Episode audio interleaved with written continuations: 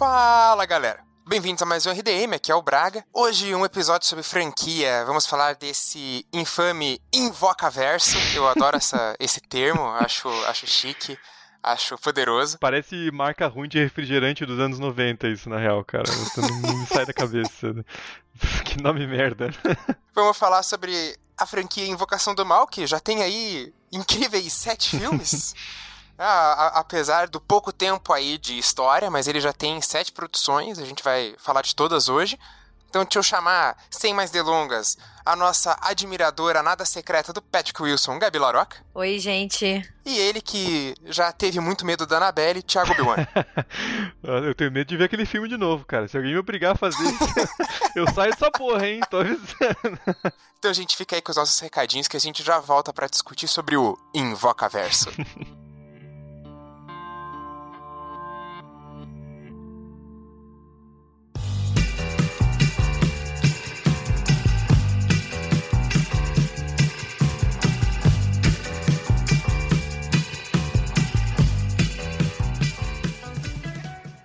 Bom, hoje eu queria começar pedindo um favorzão de vocês, mais um, né?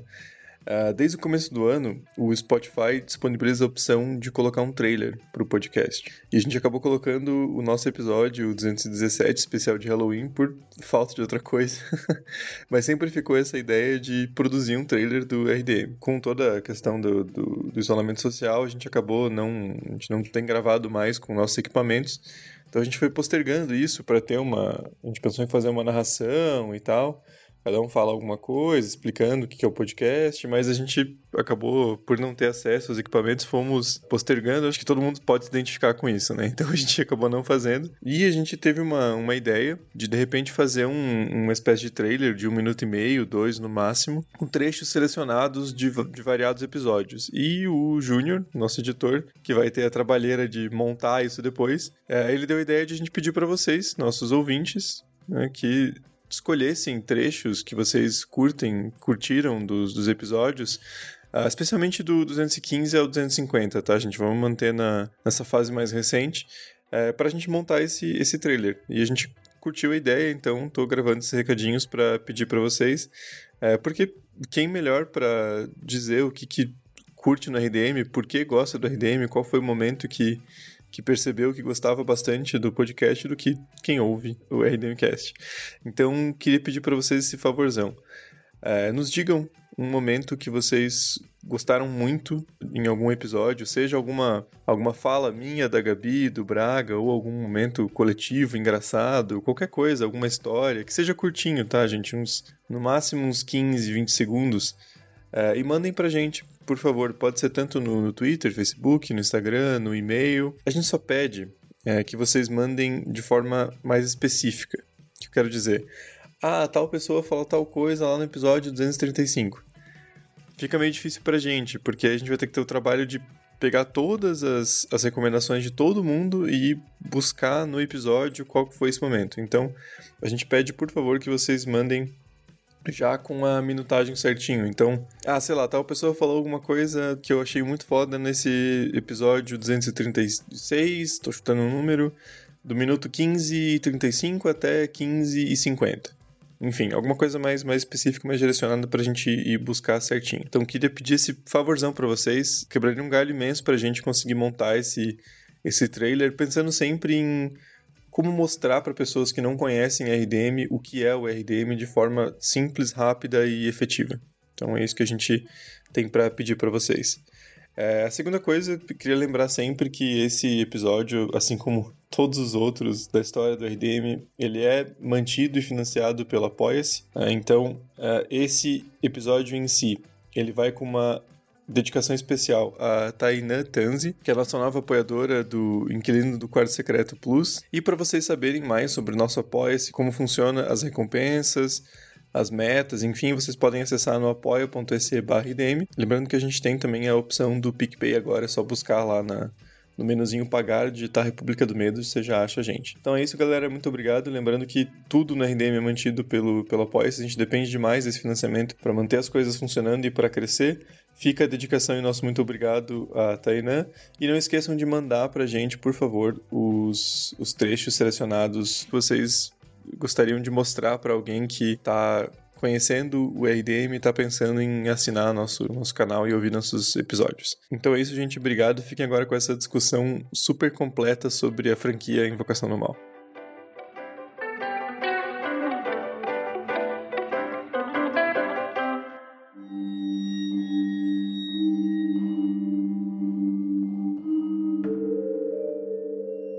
Bom, então a gente vai falar do universo mais mal costurado que existe no cinema, deixando até a DC Comics com inveja, no mau sentido, né? Porque, porque, os filmes não tem nada a ver um com o outro e é tudo muito mal arranjado, mas a gente vai falar dos sete filmes, vamos puxar pela ordem cronológica aqui, justamente para vocês perceberem o quão mal feito é esse, esse universo de mentirinha. Então acho que dá pra gente começar com o Invocação do Mal de 2013, que aí sim é um filmaço, né? E foi um, um, sucesso de público bastante inesperado, assim, eu diria. É um filme que estourou muito e acabou gerando todo esse, esse universo aí do estúdio tentando arrancar dinheiro de fã de terror, né? Cara, eu gosto bastante tanto do Invocação do Mal 1 quanto do 2. Eu acho que são os disparados dois melhores filmes da franquia, Sim. assim. E o 1, principalmente, eu acho que o James Wan, que é o diretor, ele acertou muito, assim, tanto na história quanto na estética do filme. Sim porque ele é um filme que ele me lembra muito uma homenagem aos filmes dos anos 70, né? uma inspiração, assim, sabe? Ele tem toda uma imagética, o som, o cenário, até os créditos iniciais, sabe? Quando sobe o The Conjuring, uhum. lembra um pouco os títulos do, do Exorcista, sabe? Então eu acho que ele é um filme muito bom. Tipo, tanto de enredo quanto esteticamente falando, eu gosto bastante do Invocação 1. Ele tem uma pegada meio MTV até assim, né? Até a, a temática tem, da, da, Casa Assombrada. Talvez isso tenha feito a, a franquia, especialmente o, o, primeiro e o segundo filmes, né?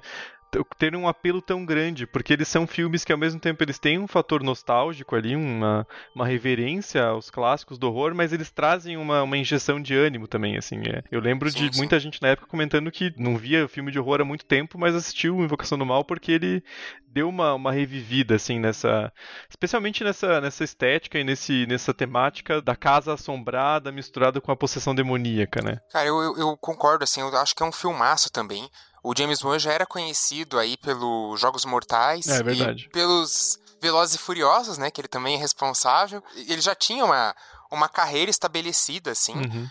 Mas acho que com Invocação do Mal, realmente, ele se firmou como um, um grande diretor de horror, assim. Eu, eu gosto muito, né, eu acho que ele tem uma identidade visual muito própria, que depois é repetida nos outros filmes, alguns com êxito, alguns não tanto, assim, né, que eu... Digo, os outros diretores, né, Sim. que fizeram parte da franquia, também tentaram aí é, repetir esse estilo do, do James Wan.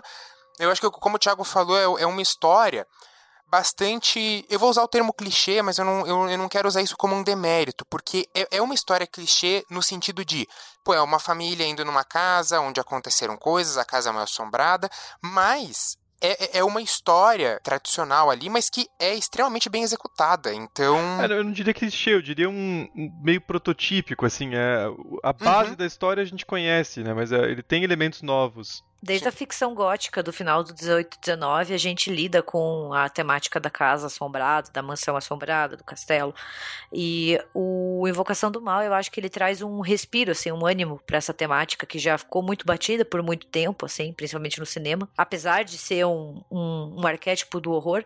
E eu acho que eles despertaram um interesse que estava ali dormindo nessa temática, seja de possessão, do diabo, essa questão da batalha do bem e do mal, que toda a franquia vai lidar muito explicitamente. Então eu acho que ele é um filme que tem os seus méritos, principalmente pro cinema de horror a partir dos anos 2010, assim, sabe? Ele figura entre list nas listas de filmes dos anos 2010 e eu acho que ele tem mérito de estar ali, sim, sabe? Sim. Ah, eu, eu acho que o principal diferencial do, do, do, do filme e exatamente por isso que os outros filmes da franquia não funcionam tão bem, é de fato o casal Warren. Porque você tem um Sim, respiro de não ficar ali são dois fatores. Eles são interessantes, a história deles é muito interessante. É, os personagens são muito bem construídos no primeiro filme e no segundo também. Mas também você tem um respiro daquela família que está sendo mal assombrada. Você não passa o filme inteiro só naquilo. Sim, você sim. passa também boa parte fora, tentando entender aquele fenômeno e estudar de um ponto de vista é, externo, assim, tentando entender o que está acontecendo e tentando ajudar aquela família. Então eu acho que, que nem a Gabi falou, é, é, é meio que uma, uma. Tem essa parte da luta, assim, né? Da, das forças do bem contra as forças do mal, que é a coisa mais, uhum. mais clássica que existe, assim. Né? Então, esse apelo é muito forte eu acho que o, o, Invocação do Mal, o 1 e o 2, e daí o Annabelle, depois ele tentou fazer justamente isso, conta com o carisma do casal Warren, Sim. né? Do Ed e da Lorraine. A gente gosta deles. A gente gosta deles como casal. E a química do Patrick Wilson com a Vera Farmiga é muito boa. Sim. Tipo, você torce para eles. Você quer que eles fiquem juntos e que eles voltem para casa juntos. Sim. O que é muito incomum num filme de horror, porque a gente geralmente não tem muita simpatia por essa galera, sabe? Porque a gente já tá acostumado a ver eles morrer, entendeu? você se acostuma. Só que no Invocação, e, e eu acho que daí também tem muito crédito dos atores da Vera Farmiga e do Patrick Wilson, mas também da história dos Warren, é que a gente gosta deles. Então, Sim. eles são muito simpáticos, assim. Você quer ver eles em cena, sabe? Eu concordo muito com o que o Thiago disse, assim. Ele, eles eles carregam o filme muito bem também. Ah, e, o, e o Patrick Wilson é muito charme, né? Ele cantando Elvis, ah, ele é maravilhoso. não dá um abraço nele, né, cara? Ele é muito... Ah, ele é maravilhoso, assim. Ele é tudo de bom, gente. Eu revi pra esse programa Invocação do Mal Moon e, nossa, ele é muito bonito, assim. Eu já tinha uma quedinha por ele quando ele fez o Raul no Fantasma da Ópera. Mas, cara, quando ele aparece com o Ed Warren, eu fico assim, meu Deus do céu, eu queria que minha casa fosse mal assombrada só pra poder chamar você. E, e, ele tá fazendo um personagem difícil, assim, né? Ele, o, o casal em si, é, é, seria muito fácil atores menos bons fazer ficar uma coisa meio tosca, meio ingênua demais, assim, meio sim, boba. Sim. Mas eles vendem muito bem. E aí também entra a Vera Farmiga, é muito foda. Ela tem um. Especialmente o olhar dela é sempre muito. Sim. Eh, escondendo uma angústia interna, que é algo muito profundo, assim. Você sente pela personagem, você sente o peso que tem para ela tá naquela situação, assim. E aí você sente no, no Ed também a, a aquele medo de, de, de ver ela naquele em algo que faz tão mal para ela, mas que ela tem que fazer para ajudar outras famílias. Então é bem interessante essa dinâmica deles. Eu, eu acho que o esse primeiro filme, o segundo também, eles têm uma um, um clima bem é, horror aventuresco, assim, sim, um horror familiar, sim. que lembra, tipo, um poltergeist, sabe? Uhum. E, esses filmes de horror mais. que tem um, um, pouco mais de leveza, assim. Não sempre, porque tem umas cenas bem assustadoras no, no Invocação do Mal, porque o James Wan sabe fazer isso mas ele também traz esse lado um pouco mais aventuresco que acaba atraindo até mesmo pessoas que não são muito fãs de, de filmes de horror, né? Eu acho que isso tá, tá num grande mérito, assim. E daí, só puxando um gancho nisso que o Thiago falou do, do casal, eu, eu adoro o personagem do, do Ed Warren, assim, nesse filme, porque ele é muito aquele esquisitão, sabe tudo sobre coisas paranormais. Então ele chega na casa. E tem umas cenas que a, até são um pouco engraçadas, assim, que ele é meio sabe tudo, sabe? Então, ai, nossa, é que, sei lá, tá meio frio dele. É, isso aí é indício de que tem demônio aí. Ah, eu, eu ouço batidas. Três? É. Ah, porque isso aí é demônio. Então, sabe, eu, eu, eu, acho, eu acho divertido, assim, essa. Ele ser meio sabe tudo, ser esse cara especialista. Que isso acaba sendo levado pra, pra franquia, né? Sempre tem um cara que é o especialista em paranormalidade. Claro que ninguém consegue ser bom como o, o Patrick Wilson é, ninguém consegue repetir o Ed Warren, né? Mas eu, eu acho a analogia que ele faz com, com chiclete, então, é, é maravilhosa. ele é tão bom que ele até conserta o carro do maluco, né? Ah, tá aí uns três anos largados. Ah, deixa eu dou uma olhada pra você aí. É muito boa essa, essa questão. Mas eu, eu concordo com você, Braga. Eu acho que o, o clímax do. Principalmente o primeiro, mas o segundo também. É um filme de ação, cara. Eu acho que o James Mann imprime muito essa, essa energia, porque o clímax do Invocação do Mal é muito forte, assim, é, é muito rápido, é muito energético, e ele, ele transforma a possessão em algo é empolgante de ver, assim. É muito exasperante acompanhar ali a, a Carolyn sendo possuída, com toda a família dela em perigo, e você vê os Warren tentando lutar, o Ed tendo que fazer o exorcismo, ao mesmo tempo tem o policial meio perdido, tem o cara lá em cima procurando a menina, é muito bom, e a direção do James Wan é muito foda, porque ele usa muito o traveling shot, e ele explora muito muito bem a casa. Então ele vai mostrando os vários cômodos e a ação é muito contínua. É, ela tá acontecendo em vários lugares, então você não consegue parar de prestar atenção no que tá rolando ali. Eu acho muito forte esse clímax, né? O, o James Wan dá essa, esse dinamismo pro filme que não é tão comum assim, não é fácil de fazer num, num filme de horror e num filme de possessão. Porque ele fica muito fluido, né? Que você tem muito esses, esses travelings e algumas cenas em plano sequência, assim, que é, é uma coisa que não, não é muito vista no horror, né? Sim. Tipo, em, em, vez de usar aquelas táticas clássicas de, ah, porra, vamos colocar aqui um espaço vazio pra vir o jumpscare dali. Ou a gente faz um corte pra ah, esconder, daqui a pouco volta o corte pra te dar o susto. Não, ele acaba deixando a câmera fluida, então é, é, é diferente, assim, Sim. né? Acho que, acho que dá para dizer inovação, né? Às vezes eu fico meio retraído de usar essa palavra, mas é, ele tenta colocar o jumpscare em outro em outra sincronia e eu acho que dá muito certo. Sim. Não é uma banalização de jumpscare, assim, sabe? Eu acho que o filme tem cenas muito boas, assim, cenas memoráveis. Sim. E eu acho que ele trabalha muito bem com o jumpscare, assim. E ele trabalha muito bem na construção do medo e naquela surpresa que a gente tem ao ver o que tá acontecendo. Seja na cena quando a Lorraine e o Ed estão ali no quintal e quando ela vira, você vê só os pés da Bathsheba, Sim. sabe? Na árvore. Eu acho uma cena muito marcante ou a cena do lençol, que a Carolyn tá tirando o lençol e de repente ele voa e pega a figura, assim, sabe? Como se tivesse alguém ali em pé. São cenas que assustam, mas elas não são aquele susto bobo que você fica assim, nossa, que ridículo. é bem construído e faz parte da narrativa. Então eu acho que o filme ganha muito nisso, assim. Até mesmo na, em algumas cenas, por exemplo, quando a Carolyn vai brincar com a filha caçula. Sim, Que sim. é um é, esconde-esconde com palmas, né? Tipo, como se fosse um Marco Polo da vida que a gente brinca. Ou o Gato Mia, sabe? Essas va- variações que, que tem de brincadeira infantil. E é muito bom quando ela vai se aproximando daquele armário, né? Sim, E de repente sim. ela tá ali vendada e você fica com medo por ela, porque ela não tá vendo. E de repente aquela mão sai de dentro do armário e bate a palma. E não tem ninguém, sabe? É muito então bem eu feito. acho que, que o filme constrói muito bem o seu enredo, a sua, o seu susto, o seu horror, ao mesmo tempo que bebe de clichês. Sabe? O filme inteiro, ele é permeado de clichês, Uhum. mas isso não é uma coisa negativa. Então, assim, tem a casa mal assombrada, tem o demônio, tem a bruxa, tem o diabo, o passado terrível que aconteceu no local e volta pra, pra encher o saco de todo mundo no presente, a família atormentada, os animais que morrem ou se rebelam, sabe? a imagética católica, o exorcismo. E tudo isso é muito utilizado no cinema de horror, é muito conhecido por todos nós, assim. Poderia dar um filme mais do mesmo, assim, sabe? Aquela coisa boba. E não, o filme funciona muito bem. É, mesmo baseado em clichês e em uma narrativa que cá entre nós não é super inovadora, assim, família atormentada em casa por um espírito maligno, sabe? Isso a gente vê no cinema desde sempre, praticamente. Mas ele é uma reedição de algo que funciona e aí é- vira uma reverência e não uma cópia, né? Porque Sim, as Sim, sim. batidas são as mesmas, mas o jeito que se faz é diferente, né? É, E é tudo É. muito bem preenchido, né? Por elementos novos, assim. O, o próprio casal Warren é uma coisa muito bem utilizada. É, a família assombrada também é bem construída. Eles exploram bem os personagens. Afinal, Sim. são sete pessoas numa casa, né? Então... Nossa, gente, cinco filhos, meu Deus do céu, é muito Não, filho. e o cara é caminhoneiro, velho. Como é que ele sustenta todas aquelas bocas? Porra.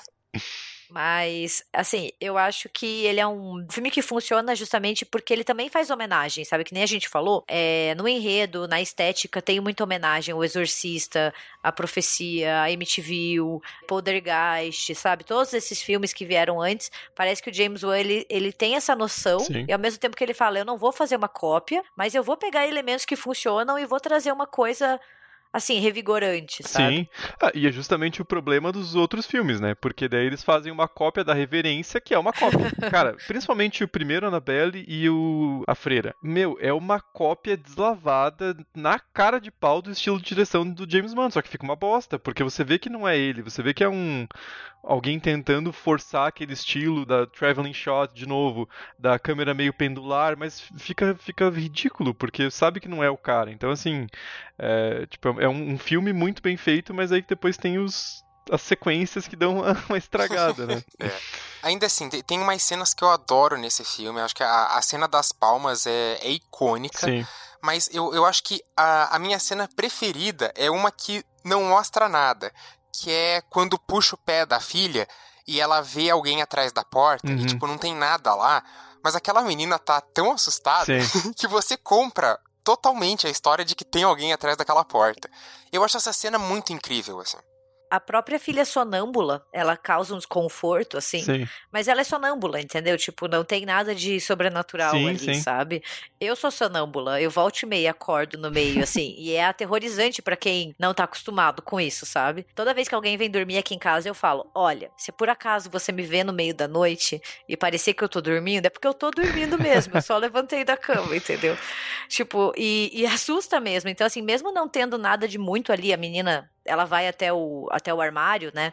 Mas não tem nenhuma uma coisa assim, tipo, tem, tem o menininho, depois você descobre que ele meio tá atrás Sim. dela, né? Mas ela poderia ser sonâmbula naquela casa ou não, né? Então, tipo, até aquilo assusta, sabe? E eles usam muito bem um horror de sugestão, assim, né? É, é- é Sim. muito bem utilizado as sombras. Tem vários momentos que aparece um quarto escuro e você vê alguma coisinha ali se movendo bem sutilmente, mas às vezes não é nem mostrado, mas é o suficiente para te deixar Sim. tenso, né?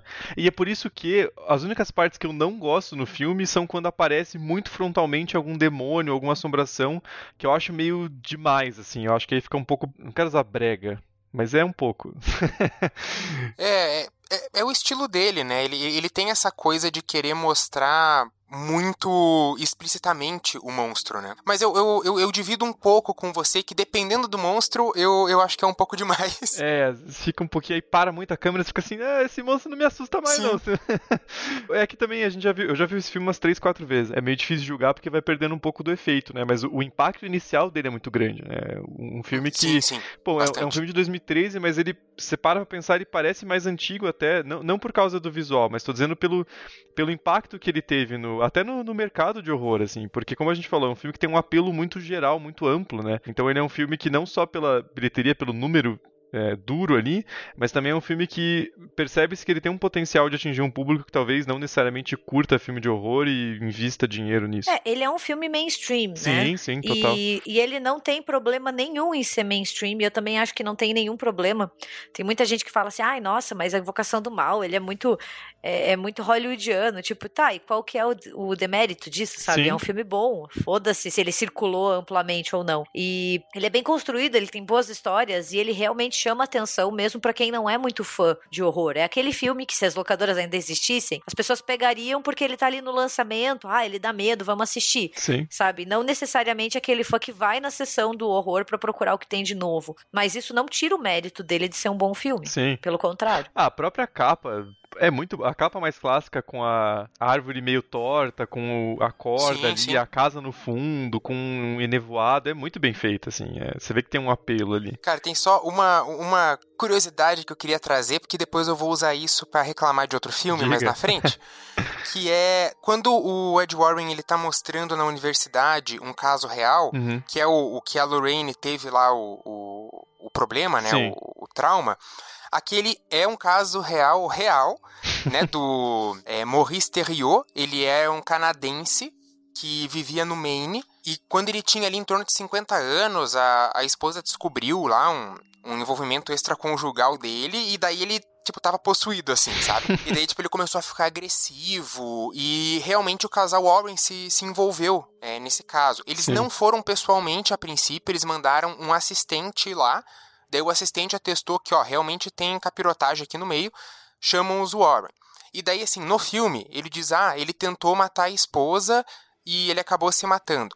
Na, na, na história real, ele matou a esposa, daí ele foi considerado inimputável, depois refizeram lá o, a análise psicológica dele, né, Uhum. o, o diagnóstico, ele ficou preso por dois anos, foi solto por bom comportamento, e em 2005 ele foi preso por abuso sexual de menor. Então, tipo, é uma parada recente, assim, sabe? É, só que aí. Aí também tem outra questão. O Invocação do Mal é um filme suavizado, diria, né? Ah, não, não, Ele não é dá pra um- botar essa história, não. É, ele é um PG-13, assim, se eu não me engano. Eu não acho que ele seja É, é. restrito. Não, não, ele, ele é pra ser classificação baixa. É, ele é um filme mainstream, ele é pra adolescentes de 13, 14 anos irem no cinema Sim. assistir. Então, se ele coloca muita violência gráfica ou esses temas mais pesados, Sim, sim. ele vai pra um 18 anos e daí ele não vai fazer nem a receita dele pra se pagar. Sim, não, ele tem que fazer umas adaptações ali. Tanto que não morre ninguém, né? E, mano, que filme Sim. de horror que não morre ninguém, cara, é muito raro. Isso, assim, você, fica, você fica esperando, pô, vai, vai ali, pelo menos o. Pra não matar uma das crianças, vai o cara ali, o pai da família, vai a mulher. Não, dá tudo certo. Morre no final, uma pessoa assim. assim, o doguinho. o doguinho morre. Mas o doguinho não é uma pessoa, né? Você acabou de falar que morre Mas uma ele pessoa. morre. E é triste. É. Ninguém, doguinhos não deviam morrer. É tipo absurdo, entendeu? Mas é fora da câmera também. Ele só aparece É, morto. Sim, mas ele aparece ali. Você já pensou? É horrível. A Sim, menininha sim. mais nova vai lá pegar o cachorro. Ah, eu vou levar ele pra tomar comida. Daí não, o cachorro tá morto. Porra, que bosta. Coisa Mas ninguém horrível. dá muita atenção também, né? Você viu que a família tava meio cagando, né? Os caras, ah, morreu o cachorro, mas tudo bem. não, não falam mais depois no filme. Ah, não, e, só um último comentário. Tem uma coisa muito divertida também, que eles dão, finalmente dão uma justificativa porque os caras não saem da casa, né? O cara fala, porra, eu coloquei toda a minha grana nessa merda dessa casa, a gente é em sete. Quem que vai querer aceitar essa família? Eu não tenho como comprar outra casa, eu não tenho como alugar nada e ninguém vai aceitar a minha família toda. Então, eu vou ter que ficar aqui. Ele tem uma razão. Mas sabia que, tipo, isso é uma temática bem recorrente em filmes do final dos 70, anos 80, assim, principalmente MTV e Poltergeist, que trabalham muito com o medo estadunidense da perda da casa própria, que é um medo muito comum e também, acho que até hoje, que é assim, eu coloquei todo o meu dinheiro nessa propriedade, Sim. nesse imóvel, e eu não tenho como ir embora.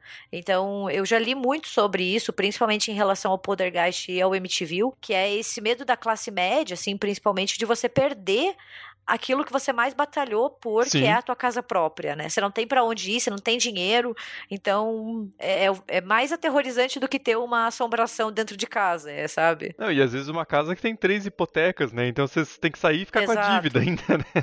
Sim. É, tem essa questão financeira mesmo, né? A, a própria Sim. família ali, eles estão fodidos, o cara não consegue trabalho de caminhoneiro, então tem essa, essas questões financeiras também permeiam o filme. E aí me gera mais uma pergunta, de onde os Warren tiram dinheiro?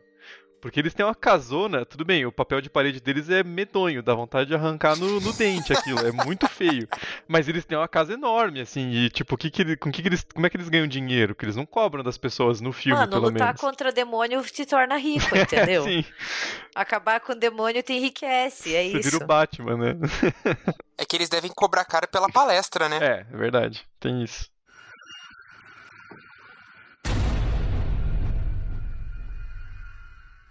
E já no Invocação do Mal 1, a gente já tem uma dica de qual vai ser, uma dica escancarada sobre qual vai ser o próximo filme. Tanto que o, o Invocação do Mal 1 começa com o casal Warren, né, resgatando um grupo da Annabelle e termina também com aquele close na caixinha de vidro dela, Sim. né? Então não é surpreendente que em 2014, o primeiro filme derivado do Invocação do Mal foi o Annabelle, dirigido pelo John R. Leonetti, que é um filme É um peido. Assim, sabe, eu acho que o Annabelle ele é um filme que tinha potencial pra ser bom. Sim. A boneca, ela é medonha. É uma história real também. Tipo, então você bebe muito disso, desse medo causado por. Ela tá ali, ela existe. Você pode ver fotos dela na internet de como ela é de verdade. Ela tá ali presa naquele caixinha no Museu dos Warren até hoje. Poderia ser um filme muito bom, mas não é. É, o, o diretor ele já era conhecido aí pelos clássicos Mortal Kombat 2 e Efeito Borboleta 2. Então ele era um cara aí já com uma carreira consolidada em filme bom, assim. É, mas ele foi é, diretor de fotografia do Invocação do Mal 1. E, cara, foi um filme que custou 6 milhões e meio e arrecadou 257 milhões. Mas é exatamente Então, isso. É, é o sim. tipo de filme que você vê que ninguém envolvido, ninguém, tá esperando que vai ser um filme bom. A galera tá querendo Sim. fazer uma grana. Os atores querem projeção, o diretor e o roteirista querem agradar o estúdio e fazer uma graninha, então ele já, já começa, tipo. Você sabe que vai ser meia boca, mas ele consegue ser pior que meia boca. Eu, eu tava assistindo de novo, eu me, me, me submeti a esse sacrifício. Eu tava assistindo de novo e eu comecei. O começo não é ruim. E eu fiquei pensando, cara, por que eu odiei tanto esse filme? A premissa é boa, o jeito que eles iniciam a história é interessante.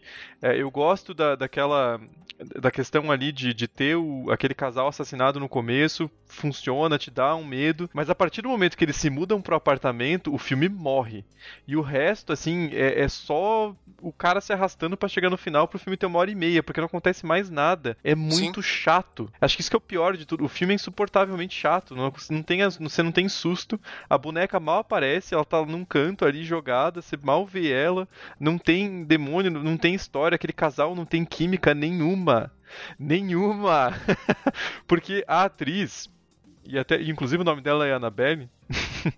Mas a atriz é boa, tanto que ela ganhou projeção com o filme e fez outros títulos grandes, até blockbusters depois. Mas o cara é uma pamonha. Ele é muito chato, a cara dele é chato, o personagem é chato, não tem desenvolvimento nenhum. Sabe, assim, é, é um filme que é completamente sem propósito, a não ser ser aquele cash grab que vai levar uma fortuna e foda-se todo Sim. o resto, assim. Então é, é, nossa, cara, é muito tedioso. Sabe aquele aquele filme que ele tem muito é, eu me sinto assim também em relação à Freira, que a gente vai falar uhum. daqui a pouco. Aquele filme que tem bastante potencial. Ele tem uma imagética bem assustadora, Sim. seja pelo Valak ou pela Annabelle, no caso, e que ele não consegue atingir o potencial dele. Sim, assim. sim. E ele é um filme assim que, tipo, ao passo que o Invocação do Mal faz muitas homenagens a filmes conhecidos, e a gente vê essas homenagens ali, né? O Annabelle, ele faz uma homenagem que não é nenhuma homenagem, é tipo, eu quero ser o bebê de Rosemary. Sim. Tipo, seja no apartamento, com ela andando, até o nome dela é Mia, né? Eu acho que não é uma coisa aleatória, sim, deve sim, ser sim. uma homenagem a Mia Farrow. Ah, e o, e, o, e o marido dela é o John, que é uma referência também ao John Casavetes, assim, é, né? Só que não é aquela homenagem que a gente vê e fica, uau, legal, fanservice, gostei. Não, é tipo, nossa, que bosta. É, é uma cópia. não é legal, assim. Lavada. Não é bacana. E a única coisa que eu, que eu acho que dá para tirar do filme é que a estética dele é muito bem feita, assim. Ele tem uma estética setentista que é interessante, ele usa bem as cores, o cenário é bem construído, só que não tem, não tem, não tem nenhum recheio ali, não tem nenhum miolo para justificar qualquer coisa. O filme não tem propósito, assim. É, não tem uma cena que seja memorável, que te dê um susto, que seja uma cena empolgante. Nossa. Sem contar que o final com aquele sacrifício, né, da Evelyn. Senhora. É nojento. Porque, tipo, é ridículo. Não tem pé nem cabeça. Por que, que a personagem negra tem que ser a que vai morrer e se suicidar pelo casal branco? Não tem lógica. Tipo, é ridículo. E ela abraça aquela porra daquela boneca e ela pula da janela para se redimir pelo que aconteceu com a filha dela. E você fica assim, mano, que lixo. tipo, que lixo. Pra que isso, sabe? É, compl... é aquele final completamente desnecessário. É, tipo, por que, que ninguém pensou que ia ser uma bosta isso? Eu acho que eles pensaram, só que tinha que entregar o filme em seis meses. Os caras falaram, ah, vai, foda-se é, ninguém tá ligando mesmo. É, e tem muito disso, assim, naquele livro Horror Noir, que saiu pela Dark Side, que é um trabalho de pesquisa super legal sobre representação de personagens negros no uhum. cinema de horror, fala muito disso, né? Que é esses personagens negros que se sacrificam e morrem em prol de personagens brancos, Sim. e parece que eles estão ali só pra, pra se sacrificar, entendeu? Tipo, você fica, não tem pé nem cabeça. É um. É, esse tipo de final é um desserviço Sim, sim. pro horror, sabe? É um desserviço. E para mim ele é um movimento totalmente contrário do Invocação do Mal, no sentido de que o, o, Invocação do Mal de 2013, ele é uma ascendente, né? Ele vai construindo aos pouquinhos e o filme vai ficando cada vez mais interessante, você vai se envolvendo na história. O Annabelle, ele começa bem e vai piorando, chega num ponto que você só quer que teu sofrimento acabe. E essa cena final da mulher se sacrificando já dá vontade de furar os olhos, assim. É, é aquela coisa que o filme que termina da pior forma possível e te faz odiar odiar ele muito mais do que talvez ele merecesse, mas é que o final é muito horrível. Pronto, desabafei. Agora nunca mais, nunca mais assisto essa porra. Não quero nem. não vai ter especial na Bela, não vai ter nada, não assisto mais. Eu acho, eu acho que o filme é, é bem fraco, assim. Eu acho curioso que o, o Invocação do Mal comece com o casal Warren dizendo: Olha, então, não existe Annabelle. E daí, no meio do Annabelle, eles enfiam lá aquela Annabelle da seita cópia do Charles Manson lá. Sim. Tem a menina que morre, o sangue vai pra boneca e tal. Enfim, eu, ah. eu já acho meio, meio incoerente aí, mas eu acho o filme inteiro bem fraco, assim. É, é isso que o Thiago falou, sabe? Ele vai decepcionando cada vez mais. É, é, triste, é triste. Não, desculpa, não resisti, mais um ponto. e outra coisa também que já mostra o como essa franquia já nasceu errado é a forma absolutamente forçada que eles tentam fazer a conexão entre os dois filmes, né? O começo do Annabelle, o, o bem o comecinho ali, quando tá ali começando os créditos, é um monte de cena descartada do Invocação do Mal, dos Warren conversando com aquelas duas enfermeiras e o cara lá sobre a boneca. E você vê que é uns close-ups que foram gravados por Invocação do Mal não foram usados, foram descartados, porque você não fica colocando close-up na cara dos atores o tempo todo, e eles reaproveitam para esse filme só para ter algum tipo de justificativa de conectar os dois. E isso é uma coisa que a Freira também vai fazer, o Annabelle 2 vai fazer. Essa conexão forçada com os outros filmes é uma coisa que também incomoda demais, assim. Janet, you alright? Stop calling me Janet. Bem, depois que veio essa bomba, que é o Annabelle, veio Invocação do Mal 2, que daí é, o James Wan retorna na direção. Sim. O filme foi lançado em 2016 e ele é baseado também em um caso real, né, que é o Poltergeist de Enfield, e traz de volta os Warren para lidar novamente com uma ideia bem parecida do primeiro, que é uma família sendo aterrorizada, né? Uhum. Nesse caso, eles estão em Londres. E eu gosto bastante do Invocação do Mal 2. E eu acho que ele ganha porque o Valak, ele é muito bem caracterizado, Sim. sabe? Eu acho que imageticamente ele é um, um vilão memorável, assim, sabe? Tipo, de verdade. Eu, eu acho que eles tiveram uma ideia do cacete de pegar uma freira, que é tipo você levar a blasfêmia da fé católica ao máximo, né? E transformar é, o demônio nessa coisa, né? Eu, eu acho que o filme ganha bastante com o Valak e eu acho a história bem legal também. Sim, e, e eu gosto do fato de que o Valak tá meio que escondido ali por trás Sim. do Bill Wilkins, né? Que é um velhinho que você pode imaginar teu vô ali, putaço, que roubaram a casa dele. Ele só quer ver o jogo do Liverpool ali na TV e a galera incomodando, quatro crianças ali fazendo barulho, enchendo o saco. O cara só quer ficar em paz assistir o campeonato inglês ali. Você, você até que parece uma coisa meio bobinha, mas quanto mais vai puxando ali, você vai descobrindo o, o, mal que tem por trás ali, né? É, e o filme ele começa em MTV, né? De novo, sim, essa, sim. Essa jogada, né? Então eles estão ali em MTV e daí a Lorraine ela vê alguma coisa, né? Depois a gente descobre que o Vala que mostra para ela uma coisa horrível que é a morte do Ed. Ainda bem que isso não acontece porque Patrick Wilson não pode morrer, né? Ele tem que ser eterno. E daí eles vão para esse caso, e depois a gente tem o, o, Valak. E uma coisa que eu gostei muito, pegando o gancho do que o Thiago disse, é justamente isso, porque como o Valak se esconde por detrás do Bill, tem uma hora que você pensa, você fala assim, nossa, é isso? tipo, é essa a grande ameaça? E daí você fica, nossa, tô meio decepcionado. Só que daí o filme ele dá um giro e fala, não, peraí, tem uma explicação. E a explicação que eles dão é muito boa também. Sim, sim. Cara, eu, eu acho que também é, é outro grande filme, assim. Ele tem um ótimo roteiro. Eu, eu gosto muito do jogo entre o sobrenatural e o ceticismo que o roteiro sim, apresenta. Sim. Eu acho que ele consegue é, balancear isso de uma forma incrível, é muito bem equilibrado. Eu acho que isso se, se estende pelo filme inteiro, assim. E daí, de novo, ele tem aquela coisa do jump scare, mas não é tão tradicional. O susto ele é um pouco adiantado. E também uhum. tem uma maquiagem excelente, né? O, sim, sim. A, a maquiagem do filme é, é, realmente muito boa. Eu acho que ela ajuda muito na, na construção de todos os sentimentos que ele quer te causar. E eles também apresentam um novo monstro, né? O Homem Torto. Que inclusive, boatos de que vai ter um filme solo sim, do, sim. do Homem Torto, né? Que eu acho meio desnecessário, assim, mas tudo bem. Tá meio. Mas eu acho o Vala que, assim, ele é a estrela do filme, sim. depois do Patrick Wilson cantando Elvis Presley, porque isso é, tipo, maravilhoso, é a melhor cena do filme, é lindo. Eu revi Invocação 2 e eu gritei pra minha mãe: mãe, vem ver, ele vai cantar Elvis. E minha mãe veio, tipo, ah, vamos escutar.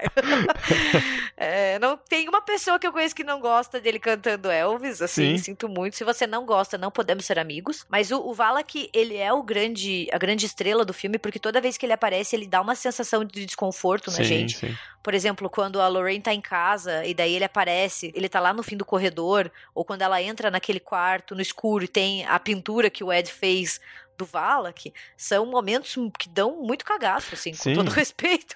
Não, até porque toda a, a, dinâmica dos Warren ali, o poder deles, entre aspas, é baseado no catolicismo, né? É, e claro, Sim. isso é muito comum em casos de, de, possessão, assim, você tem essa figura do demônio, é muito de um imaginário católico, mas eles dependem muito disso é, como proteção, digamos, né? Então é uma, é uma ameaça muito pessoal para eles, eu acho que isso é muito bem construído, especialmente porque passa uns cinco anos do primeiro filme, você vê a, a Lorraine bem já é, castigada e com, com medo por ela e pelo Ed, né? Já que você pegou essa coisa do catolicismo, eu ia guardar pro final, mas eu queria falar uma coisa então. A franquia inteira, né? Principalmente o Invocação 1 e 2, mas o resto também, tem o que a gente chama de tecnologia da salvação né? Que é esse imaginário católico, hum. basicamente, que vai utilizar esses elementos, a cruz, a Bíblia, sabe, a água benta, uhum. como, como instrumentos para salvar, né? Sim. Tipo, a gente já vê isso no Exorcista e a gente vê em inúmeros outros filmes de horror, né? Que e é muito comum no, no, cinema ocidental de horror, que é a derrota do vilão, ela é frequentemente associada a símbolos cristãos e rituais implementados com essa tecnologia de salvação, né? A cruz que afasta o vampiro, a hóstia, as orações, é, sabe, a Bíblia. Então, assim, esses marcadores religiosos do cinema de horror, que sempre existiram, sim, desde a história gótica, eles são muito fortes no Invocação do Mal, né? E para mim, assim, uma, a grande mensagem do filme, do um, do dois e dos outros é: o mal existe e ele está entre nós, né? Eu acho que circula muito essa ideia do bem e do mal, que é muito uma vibe do exorcista, se a gente for pensar, né? Essa ideia de um mundo secularizado onde as pessoas não acreditam mais no mal e nas suas ameaças. E o filme traz uma visão positiva, né? Tipo, o mal ele existe, mas ele pode ser combatido, né? A nossa fé em determinados objetos, a nossa confiança em Deus faz com que a gente consiga afastar essas ameaças, né? Sim. Isso é muito, muito complexo, principalmente se a gente pensar que é, eles usam muito o imaginário católico, mas eles vêm de um país protestante, que é os Estados Unidos. Sim, sim. então é uma coisa que chama bastante atenção. E eles estão na Inglaterra, que também é um país marcadamente protestante, inclusive como religião sim. oficial, digamos, né? Então é, tem essa questão também. É, é porque assim, é, falando só sobre essa questão de tecnologia da salvação e os, e os componentes religiosos do cinema, é um assunto que eu gosto bastante. Uhum. Esses filmes, como Invocação e O Exorcista, para pegar esses dois, eles trazem muito essa ideia assim: o mal existe nesse mundo, e se o mal existe, o bem existe também, Sim. sabe? É, então, se você acredita no diabo, você também acredita em Deus, né? Porque o demoníaco é um conceito diádico, né? Você só tem sentido se você pensar no divino, né? Demoníaco e divino sempre estão em, em embate. Então eles, eles acabam funcionando como uma forma de reforçar essa fé também, sabe? Alguns filmes têm uma mensagem clara, por exemplo, O Exorcista, William Peter Blatty, ele escreveu e ele era um católico devoto quando Sim. ele escreveu o livro do Exorcista. E outros têm uma mensagem talvez é, que não tem esse intuito religioso, talvez seja uma invocação do mal, mas que eles lidam muito com esse elemento e com esse embate do bem e do mal, nessa crença e nessa nessa fé no, em tais instrumentos, é sabe? Ao mesmo tempo que ele usa o catolicismo, ele também usa um, um, tipo de religiosidade que é muito protestante, porque, tudo bem, ele tem o imaginário católico, tem a cruz e tal, mas quem resolve a parada, no fim das contas, nunca é a Igreja Católica como instituição. Não, Eles sempre sim. falam em chamar um padre para resolver, o Ed sempre fica assim, não, eu sou só aqui, eu só vim observar, eu sou os olhos da igreja, eu vou só ver aqui, mas quem salva a pele da, das famílias nos dois filmes são os dois. E não porque eles estão querendo querendo combater Sim. o mal como instituição. Eles não são representantes da Igreja Católica. Ele não é um padre. Eles estão querendo combater o mal porque eles se importam com as duas famílias, né? Então tem, ainda mais no segundo, que tem esse peso da Lorraine ter visto a morte dele e eles vão mesmo assim, né? Inclusive deixando a filha deles para trás, que tadinha ficou sozinha no Natal. Não, e sozinha numa casa com a Annabelle, né? Quem que larga a criança lá, velho? Você acha que ia largar meu filho com um monte de objeto mal assombrado? Mas, sabe, eu acho que o Invocação, Invocação o 2, principalmente, já que a gente tá falando dele, ele é um belo exemplo de como o cinema de horror é uma forma também pela qual a gente lida com o clássico problema teológico do mal, sabe? Que é ele existe, está entre nós, e se você acredita ou não, daí é uma outra, outra questão, sabe? Sim. E então, assim, é, é uma, uma característica muito típica do cinema de horror que a gente vê escancarado, principalmente no, nessa franquia. Eu gosto bastante, eu acho que ele rende bastante discussão nesse aspecto, sabe? Inclusive, para quem gosta, eu assisti uma série documental da Shudder, que é um streaming só de, de horror dos Estados Unidos, que se chama Cursed Films que eles vão trabalhar com filmes supostamente amaldiçoados, mas é legal porque eles não lidam muito pelo viés sensacionalista, né? Eles lidam mais pelos fatos, assim, entre aspas, fatos. Uhum. Mas eles falam sobre o exorcista. E eles trazem um autor que eu gosto pra caralho, que é o Douglas Cohen, ele é professor de estudos de religião. E eles vão trabalhar muito com essa ideia do mal e dessa, dessa utilização do cinema, esse problema teológico. Então, para quem gosta, vale a pena. É uma minissérie de cinco episódios, cada episódio conta um filme.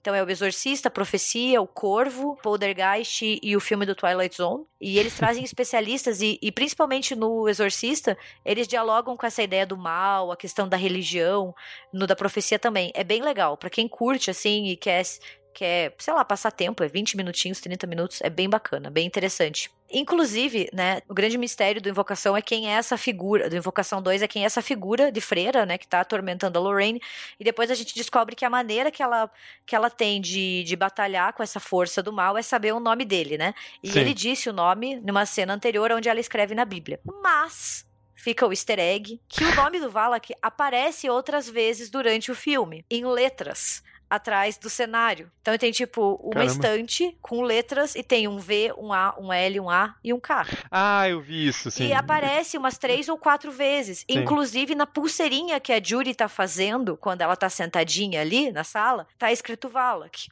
Uhum. Então, assim, para quem gosta, vale a pena voltar pro filme. Infelizmente, eu não fui eu quem percebi isso. Quem percebeu foi a minha web conhecida, eu vou dar os créditos para ela, Marcela, se você quiser. Segue ela, o usuário dela do Twitter é Marcela, com L só, D-O-L-L-N-Y, Doll, New York. Foi ela que reparou, então fica os créditos. Ela fala de terror e tem bastante coisa legal também sigam ela. E é muito interessante, porque eu vi ela falando no Twitter disso, eu fui lá assistir Invocação 2, e quando eu vi, eu fiquei assim, caralho! Eles dão o nome do demônio muito antes! Então é uma, um agradinho legal. Mas isso é uma técnica de cinema comum até, é um foreshadowing. É porque você subconscientemente percebe, então a hora que vem o, a revelação não fica tão forçado. Porque, assim, é um Sim. deus ex machina. Até meio que literalmente, né? Porque é contra um demônio que eles estão lutando. É uma coisa que surge do nada que vai resolver os problemas deles de uma hora para outra. Mas como você já meio que tem contato sem ter percebido antes, dá uma suavizada. Agora, uma coisa que, que eu não, não queria deixar de comentar é que como o clímax do 2 também é muito bem feito, assim. É, é muito foda. Sim. Até porque, como a, a visão da Lorraine mostra o Ed morrendo, o envolvimento emocional que você tem ali com o final é muito forte. Porque você tem aquela noção bem plausível de que talvez o, o Ed morra, né? Então é muito bem conduzido, assim como o primeiro filme, esse, esse final. Uh, inclusive, quando eu vi o filme, eu, eu mantinha que o primeiro era um pouco melhor, ainda era um pouco superior, porque eu achava que o segundo era um pouco arrastado. Dessa segunda vez que eu, que eu assisti, eu achei o dois melhor ainda. Eu achei aquela coisa assim, aquela sequência que é mais tudo, eh, pega o que funciona no primeiro, expande e entrega um negócio maior, assim. Eu queria saber o que vocês acharam, comparando os dois filmes. Eu gosto muito do dois pelo Valak, sabe? Uhum. Eu acho que ele... o um é muito bem construído, mas a Bathsheba, ela não é uma vilã muito icônica, assim, tipo, ela passa bem. Agora o Valak, ele marca o filme inteiro, assim. E eu achei, assim, foi um dos melhores vilões que eu assisti nos últimos tempos, assim. para mim o 2 é o meu preferido, de verdade, assim, acho é o que eu mais gosto até agora. Não só pelo fato de que ele também canta Elvis e tem o nosso Patrick Wilson maravilhoso, né? Mas tudo bem. é, eu, eu acho que assim, em termos de impacto, eu ainda gostei mais do primeiro. Porém, esse segundo ele aprofunda muito mais a, a mitologia, né? Sim, então, sim. Então, porra, é, é, assim, é, só de ainda de, de, estrutura de filme, as manifestações sobrenaturais elas começam muito cedo e elas aparecem para todo mundo. Não fica naquela coisa também de, sabe, aparecer só pra uma pessoa, pra você ficar toda hora se perguntando se, putz, mas ah, é, é minha criança sonhando. Não, o negócio já é encapirotado desde o começo, assim. E eu acho legal eles pegarem muito é, dessa mitologia católica mesmo, de possessões, porque, de novo, essa coisa, ah, o, o Valak, o Valak Pô, é um, é um demônio, assim, dentro do, do bestiário. Ele é bastante poderoso. Ele comanda 38 legiões de demônio. Uhum. Ele tem uma representação de ser uma criança com asas de anjo que tá montada num dragão. Então tem, tem todo um, um imaginário, assim, religioso sobre ele. E é, é muito interessante que eles usam é, bem essa questão de, a partir do momento em que você tem o nome do demônio, você tem poder sobre ele. Que é algo que eu, eu que, que tô aí estudando posições demoníacas, é, é muito interessante de ver, porque é uma coisa que acreditava-se nisso ao longo da história, né? Então é, é, é, bastante curioso você ver como eles aproveitam essa, essa mitologia no filme. Ah, e é um filme, só com um último comentário, pegando nisso que você falou, é um filme que não fica em cima do muro, né? A, sim, ali sim. A, a, manifestação é real, o demônio é real, o perigo é verdadeiro, não é uma pessoa, duas vendo aquilo que você pode acreditar como algum tipo de, de distúrbio mental, tá todo mundo vendo, os pais ficam céticos com, quando as crianças falam falam, mas eles também veem, os policiais veem, é pra você não ter dúvida, assim. Tem merda acontecendo. é, e é muito interessante como ele faz essa jogada também quando a menina, ela monta, né, aquela, aquela cena. Então daí parece que é tudo uma ilusão. Daí o casal Warren vai embora sim, e daí sim. ela fala: "Ah, eu fiz isso para salvar todo mundo", né? Porque daí você fica: "Nossa, sim. ela tá, será que não era verdade, né?" Pô, mas daí o filme vai pro ralo. Então, eu acho que ele, ele joga muito bem com o roteiro assim também. Sim. E eles têm uma construção, uma pesquisa muito bem feita em relação a essas questões de é, opressão demoníaca, aflição. Até no primeiro, no primeiro Invocação, quando eles trabalham, né, com essa ideia que o demônio te enfraquece, te atormenta, uhum. né, depois para te possuir, é uma coisa que a gente vê bastante em tratados demonológicos da modernidade, até em casos de bruxaria, como a gente conversou da Salem, né, no episódio. Então é bem, bem comum e isso é bem legal de ver nas telas, assim, essa preocupação também em entregar um roteiro que é no mínimo coerente, assim, Sim. sabe? Não é aquela bobajada que, sei lá, você derrota o demônio jogando Coca-Cola nele, tipo, sabe? Tipo, você se assim. mata e leva o demônio Sim. junto.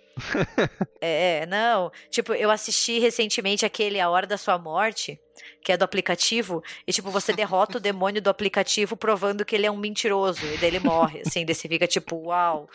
Sabe? Pelo amor de Deus, sabe? Dá, um, dá uma credibilidade pro teu espectador. Ele não é não é burro, sabe? Se esforça um pouquinho para construir o roteiro, não custa nada. Janice says she's seen your daughter. My daughter has been dead for a very long time. Depois do Invocação 2, em 2017, a gente foi agraciado com uma sequência de Annabelle, dirigida pelo David F. Sandenberg. Que ninguém pediu. é, que é um filme que vai se passar em 1955, então ele se passa antes do, do primeiro Annabelle, Sim. antes do Invocação, que é para contar um pouco as origens, né, da, da boneca, assim, tipo, pra quê? Minha única, meu único comentário é pra quê? Mas ele, mas ele faz muito mais sentido do que aquele primeiro, né? Porque se Sim, for pra fazer uma, uma é. história de origem da boneca, faz a história de origem da boneca, né? Me mostra a boneca sendo construída, não mostra um, uma família sendo assassinada nos anos 60 sendo atormentada depois. Eu acho que. Eu, ele, eu acho que ele faz um pouco mais de sentido. É um filme que quando eu vi eu gostei, assim, até não vou dizer que eu amei, mas eu gostei bastante, porque o, o, David F. Sandberg, ele é um diretor muito bom. Ele fez o curta do Lights Out e depois o filme uhum. também, que é um filme bem interessante. Então, é, ao contrário do cara lá que dirigiu o primeiro Annabelle, ele tem uma direção um pouco mais autoral, ele não tá fazendo uma imitação do James Wan. Então eu acho que eh, tem esse, esse ponto positivo. Mas agora assistindo de novo, vou ter que concordar com a Gabi e fiquei pensando, puta, pra quê? pra quê, né? Ó, eu vou ser bem sincera. Eu acho que para um entretenimento, o filme passa. Sabe? Sim. Eu assisti no cinema, passou rápido, é aquele filme que você assiste, se diverte, toma um sustinho, não tem problema nenhum. Como entretenimento, ok. Só que ele é aquele filme que depois que você assiste, você não lembra muito dele. Sim. Ele não causa um grande impacto em você. Vou falar assim, a minha experiência, enquanto Invocação 1 e 2 me impactaram bastante, a ponto de eu querer assistir de novo, sabe, de eu querer ler sobre, o Annabelle, tanto um quanto dois, eu assisti e assim, eu sublimei da minha mente qual é o enredo. Tanto que, eu vou confessar, eu não revi o Annabelle 2 para esse programa e eu não consigo lembrar de muitas cenas. Braga, você viu? É. Você lembra aí alguma coisa? Cara, o, o, o Annabelle 2, assim, o Thiago falou, o Sandberg ele também dirigiu o Shazam. Ah, é verdade. então ele é um cara interessantinho aí da, dos filmes. Cara, ele, ele Assim, eles decidiram investir um pouco mais, então o filme custou 15 milhões e conseguiu arrecadar 306. Então, mesmo com todos os problemas do primeiro filme, ele conseguiu ser um sucesso maior. Eu acho ele melhor que o primeiro filme. Ah, sabe? Sim, eu, acho, eu acho que ele tem um ritmo ok, assim. É, a, a história eles querem mostrar a criação da boneca, então tem todo o acidente da filha do, do casal lá da fazenda, depois eles transformam a casa num orfanato, onde as crianças vão morar. Mas, e daí eu acho que aí que se encontra grande parte do problema, né? Quando eles transformam a casa num orfanato, você vê várias crianças chegando. É óbvio que tipo, a grande maioria das crianças vai ser completamente ignorada, você vai focar a história só em duas. Sim. Eu acho que um dos problemas desse filme é o excesso de preparação. O filme quer a todo momento te preparar para uma coisa que vai acontecer depois. Por exemplo, a menina lá que ah, dá risada do espantalho, depois ela vai receber uma punição, sabe, na forma do espantalho.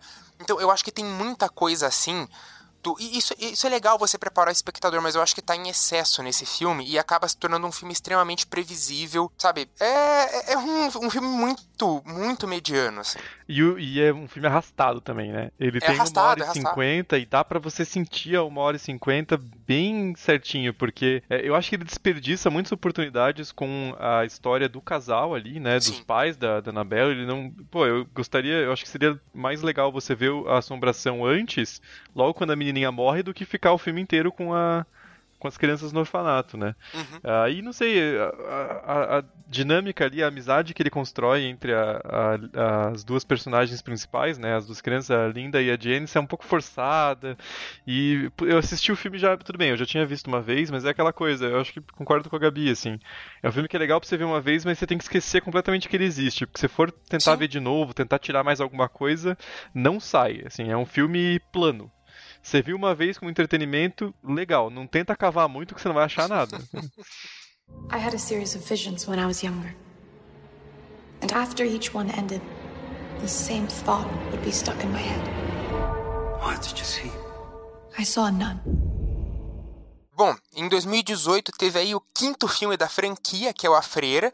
Ele vai ser o que vai se passar mais no passado, em 1952. né? Ele é dirigido pelo Corin Hardy, que ele é conhecido pelo Maldição da Floresta e pelo reboot de O Corvo, se rolar mesmo. Ele que é o nome, o nome cotado, é aquele reboot do Corvo com o Jason Momoa. Assim, ele vai contar a, ele vai tentar contar a história do, do Valak, né, explorar a figura do Valak nesse convento da Romênia. Ele é até baseado em uma história real, que é bem recente até, que é do Daniel Corogiano e a irmã Irina, que é, era um convento lá na Romênia, só que ele ficava numa localidade que no inverno ficava totalmente isolado, sabe? Você não tinha como ir para lá pela estrada, então ele ficava completamente isolado. Numa dessas, a irmã ficou lá possuída. Esse padre Daniel lá, que era o, o confessor do, do convento, ele prende ela nu- numa pequena cela e ela morre desnutrida e desidratada. Então eles, eles tentam pegar essa referência do convento na Romênia. Daí, pô, beleza, vai começar lá a história com a freira se enforcando, que é já para causar um choque. E daí eles enfiam o Maurice Theriot nesse filme. É o cara que acha a freira enforcada. Ele é o alívio cômico. Você fica, que porra esse cara tá fazendo aqui? Eles Sim. podiam inventar Sim. qualquer nome no mundo. Não, eles vão pegar justamente o nome do cara, que já aparece no Invocação do Mal 1, sendo o cara que os Warren tratam lá. E eles enfiam nesse filme, tipo, por quê? velho? Qual que é a necessidade, sabe? É- é- eu sei que é preciosismo da minha parte, mas é um negócio que eu fico. Pra que enfiar esse maluco no meio? Não, eu, eu concordo. É, Cara, parece que ele tava fazendo o guarda-roupa e a maquiagem pra outro filme e chamaram o cara e falaram, não, faz uma pontinha aqui, porque ele tá no filme errado, velho. Não Ele faz tá no filme sentido aquele personagem. Ele não tem relação nenhuma com o filme. Tanto que é um cara franco-canadense morando na Romênia. É Nada possível, é, mas não tem nada a ver, assim. Não, não, não, não tem lógica mesmo, assim. É... É, é que eu acho que foi pela necessidade de fazer uma ligação com a franquia que não seja o puro oportunismo do Valak. Então, ai, vamos pegar alguém que existiu real na vida dos Warren. Daí você fica, velho. não faz sentido. Eu acho que A Freira é um filme que tinha tudo pra ser bom e teve uma execução horrível. Sim. Porque assim, ele tentou surfar na onda do que o Vala que despertou com Invocação 2. Então, assim, acho que o filme tem uma ambientação muito interessante, o convento, sabe? Sim, Então sim. ele tem esse cenário super legal. Realmente passa medo, né? O próprio Vala, que, como a gente já disse, ele é um personagem impactante, né? Só que, cara, é muito ruim, assim. Tipo, é, o alívio cômico desse personagem, do Maurice, é tenebroso. Dá vontade de socar a cara dele toda vez que ele abre a boca pra soltar uma piadinha. Cara, eu não tenho nada contra alívio cômico em filme de horror. Eu acho que, se bem feito, fica do caralho. Mas é ruim, porque você não ri. Eu fui assistir no cinema, ninguém ria das piadinhas, entendeu? Era É horrível. super desconfortável. E daí, assim, o filme, ele tinha um potencial muito grande, assim, aquele convento, quando aparece aquela madre superiora que não é bem a madre superiora, sabe? As freiras rezando, toda aquela ambientação escura, essa questão do imaginário católico ali, tudo isso assusta. Mas daí eles usam umas armadilhas de enredo, assim, que são muito preguiçosas, sabe? Essa história do sangue de Cristo. Ah, mano, isso é mais velho do que usar um tabuleiro de Ouija pra chamar espírito em filme de horror, entendeu? Tipo, é, é- é aquela explicação porca, sabe? Ela é mal feita. Parece que eles fizeram o roteiro nas pressas, sabe? Ah, tem que derrotar o demônio. Ah, sei lá, coloca uns templários aí, coloca Jesus Cristo no meio e ponto. Não, isso que é o pior. Eu tenho a exata mesma sensação que eu tive assistindo o Annabelle. É um filme apressado, sem propósito. E, e, e, cara, puta. O começo é medonho. Eles fazem um previews ali com o, comecinho do Invocação do Mal 1 e 2 que é horroroso, assim, é muito socado. Parece série ruim tentando te lembrar que a primeira temporada existiu. E você fica assim, cara, não quero Sim. saber, começa o filme. E, e, e aí, para mim, é igual a Annabelle, a premissa é legal, tem elementos ali que podem ser interessantes, você tem personagens que poderiam ser bons, mas dá uns 20 minutos de filme, você já tá de saco cheio e dali é só ladeira abaixo, assim, né? Vai piorando até você não querer assistir mais nada. Não, e o foda é assim, eu fui assistir esse filme, eu tava muito animada. Como eu gostei muito de Invocação 2, eu pensei assim, nossa, que legal, um filme do Vala, que sabe, vai dar medo. E quando terminou, eu falei, gente, que filme preguiçoso, que roteiro preguiçoso, sabe?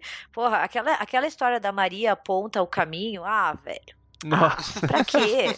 Sabe? A guria tá tendo é, visões desde sempre da Maria aponta o caminho, e daí a Maria aponta o caminho, daí tem os templários. Ah, essa história dos templários, o sangue de Cristo não me desce até hoje. Não, não, assim. não, pera, eu pera. acho muito ruim. Desculpa, eu tenho que fazer um comentário.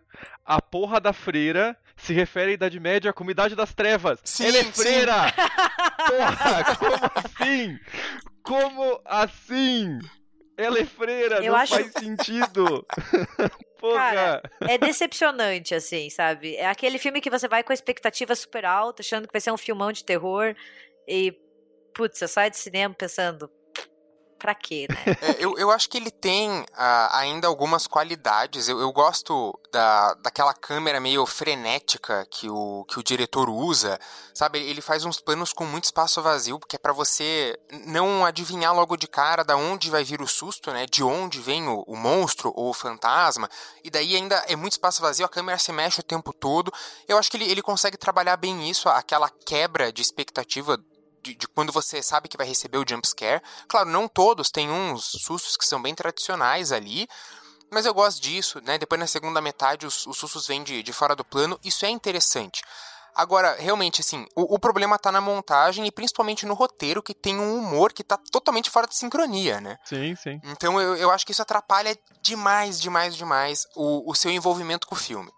É, e outro ponto negativo para mim são os personagens, cara. Porque o é. personagem do Padre Burke, pelo amor de Deus, velho. Que ah, não, não faz sentido fizeram... aquele personagem. Não, e parece que eles quiseram fazer um personagem chato que passa o filme inteiro falando Irene, Irene. Ele cara, ele fala umas 30 vezes, ele vai murmurando o nome da porra da freira. Que saco!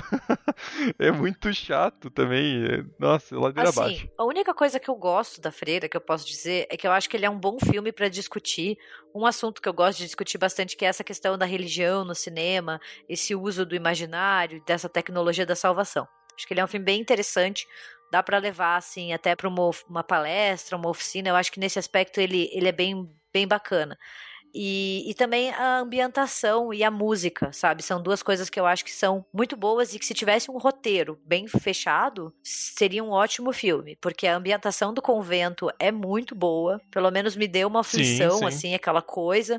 E a música também é bem angustiante. Mas o resto, putz, não tenho que salva, assim. É, só, mais, só mais um comentário. É, um duque na Romênia não teria dinheiro para construir aquele castelo, não, nem fudendo. em nenhum ponto da tá Idade bom. Média. Isso não existe, assim.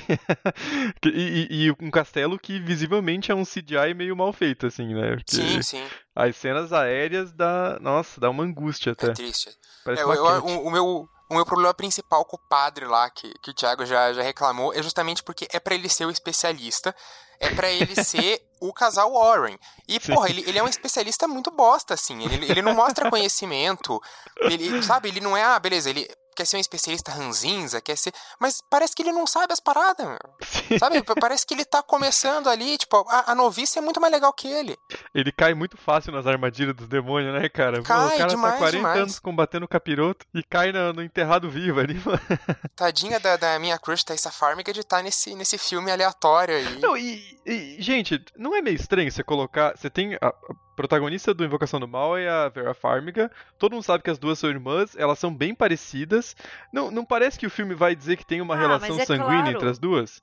E não faz? Mas fica... eu acho que é tipo pra beber imageticamente de uma referência a Lorraine, sabe? Nossa, mas é Você muito... causa esse senso de familiaridade com o espectador, sabe? Puta, isso é tão pobre, isso é tão chamar o espectador de otário, é, né? É, é, que eu acho que eles quiseram repetir, porque o padre especialista é para ser o Ed. A sim, freira sim. que tem esses insights aí paranormais é para ser a Lorraine, só que eles não conseguem repetir.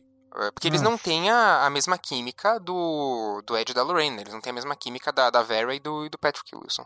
É um filme medíocre. né? É. Acho que dá pra gente concordar nesse ponto que é um filme medíocre.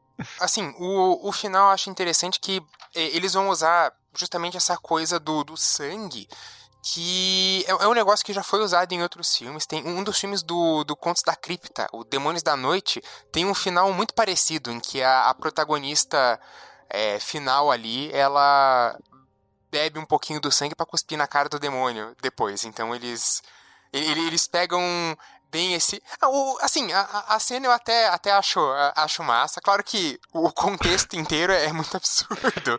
Ca- Eu tinha. mas. Você você não me lembrou disso. Eu assisti o filme ontem e eu tinha esquecido já. É que, é que eu acho que tem, esse filme tá, tem, tem vários problemas, assim. O final, ele realmente te decepciona de um jeito que você só quer esquecer o filme e, e acabou. Mas o pior, de, não sei se vocês concordam, mas pra mim o pior de tudo, eu acho o maior insulto pro público de chamar de idiota mesmo é quando eles inserem o rosto do ator do French, que encheu o saco o filme inteiro, fez piada bosta o filme inteiro na cara do, do Maurice no, no comecinho do Invocação do Mal, quando eles estão dando a palestra. Que eles tacam um CGI nojento pra enfiar a cara do ator ali no, no- no- naquela cena que eles estão mostrando de, de, de possessão do projetor. Aquilo pra mim foi o insulto final do filme, assim, é, é- é muito ridículo. É muito tosco. Ele é um filme preguiçoso, Nossa. sabe? Ele tentou surfar na onda do Valak de uma maneira não muito. Inspirada. Eles não quiseram se esforçar, entendeu? Bem Vamos ganhar isso. dinheiro de maneira fácil, sabe? Sim. Pegando, pegando aqui uns elementos que a gente sabe que vai dar medo e pega esse personagem que deu certo e vamos pra próxima. Eu acho essa ligação do Morrice extremamente mal feita. Eu, puta, eu, eu odiei isso. Eles, eles enfiarem o Morrice num convento nada a ver e depois querer colocar. Puta, não, não dá, não dá. Isso, isso não Quando, rola. quando ela cospe na cara do demônio, você acha que não tinha mais fundo o poço, né? Mas eles ainda dão um jeitinho ali. Eles falam, ó, afundam aqui, mais. Ó, tô aqui, ó. Pra mim é um filme que me deixou triste, porque eu esperava bastante dele, assim, sabe? Eu fui animada no cinema Sim. assistir e eu acabei saindo muito decepcionada, assim. Nice doll. That's what you think. Bom, então agora a gente vai falar do Annabelle 3, que é de 2019. A história vai se passar em 1972 e foi dirigido pelo Gary Dauberman. É, ele foi roteirista junto com o James Wan, né, do, do Invocação do Mal 1. Então ele tem ali uma, uma ligação com uma ligação com o chefe, né? Ele vai, vai fazer um trabalho. Assim, eu, eu acho que Annabelle 3, entre os filmes de Annabelle, é o, o melhor, na minha opinião. Eu acho muito interessante que eles vão expandir a mitologia da série, explorando melhor o Museu dos Warren, que é uma coisa que realmente chama atenção nos outros filmes. É uma coisa que, pô, a gente quer conhecer realmente aquele museu. É uma vontade do- dos fãs. Bom, de- depois eu deixo algumas críticas pra depois. É, uma coisa que eu gosto nesse filme é que ele vai se passar numa cronologia muito pequena, né? É uma noite só. Eu gosto disso. Eu Sim. gosto de filmes que tem essa cronologia pequena. Eu, eu acho que dá pra fazer muita coisa legal disso. Porque me, me remete um pouco à Morte do Demônio, sabe? Esses- vamos passar uma, uma noite infernal aí, uma, uma, noite encapirotada, pra depois ficar tudo bem. Eu, eu acho que é um- um- uma, uma sequência de, de eventos interessante, assim. E eu acho que também ele consegue trazer um filme talvez um pouquinho mais leve que os outros. Mais adolescente, assim. É isso, isso, bem isso. Eu acho que ele investe menos num horror com uma, uma temática mais pesada. Acho que ele vai um pouquinho mais leve, embora tenha a história da Daniela lá que. É um pouco discutível a motivação dela de querer invocar um demônio. É, tinha, eu acho que tinha outros caminhos aí, né? Ela, ela não tentou um tabuleiro de Ouija, pô. Ela vai direto chamar um, um demônio lá. Mas eu, eu acho que entre os três, assim, é o, é o filme que saiu melhor. É, eu vou. Só por, por questão de transparência, eu vou avisar pros ouvintes que eu não vi o final desse filme, porque eu, eu fui assistir na cabine de imprensa no passado e travou o filme no final, faltava tipo 10 minutos. Aí a gente ficou esperando mais uns 20 minutos, voltaram o filme meia hora antes de onde tinha travado travou de novo. E aí acabou a sessão e aí eu fiquei muito puto porque eu tive que ver a mesma parte do filme umas três vezes, então eu não, não me sinto com muita propriedade pra falar desse filme. Eu passo a palavra pra Gabi, eu vou tomar meu cafezinho aqui de boa. Eu, eu acho que dos três Annabelles, esse é o menos pior.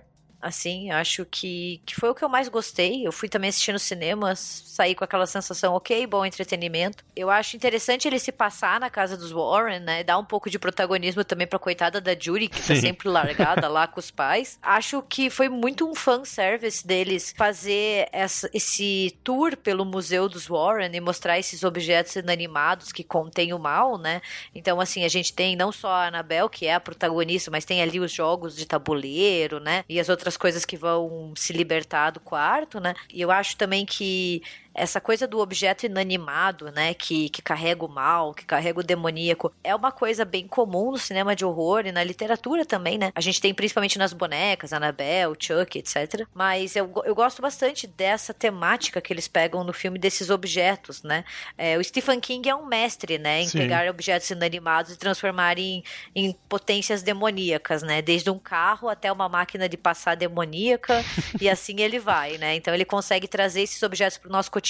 E eu acho que o Annabelle 3 ele acerta nisso, sabe? Porque é uma casa de subúrbio ali, claro que é uma casa fora do comum, porque é a casa dos Warren, né? Eles têm um quarto endemoniado lá, mas é, essa ideia do objeto que contém o mal, e é uma coisa que também tem praticamente em toda a franquia no Invocaverso, que é, né, a caixinha de música no primeiro, é, a Annabelle, os objetos ali do, da casa, é muito essa ideia de que o mal, ele pode ser passado adiante, sabe? Sim. Você pode dar o mal de presente pra alguém, assim.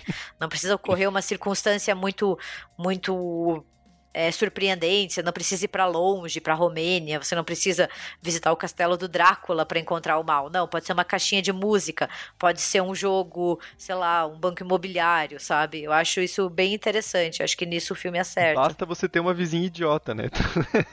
Dá pra Ah, começar cara. tudo ali, né? Porra, essa Daniela, ela personifica o pior que os adolescentes podem apresentar, entendeu? E ela é detestável. Ela é tão detestável que eu torci pra que ela morresse. Eu juro pra vocês. Eu pensei assim, essa mina tem que morrer pra pagar pelo que ela fez, porque ela causa um sentimento de muito ranço na gente, porque ela é muito burra. Ela é burra.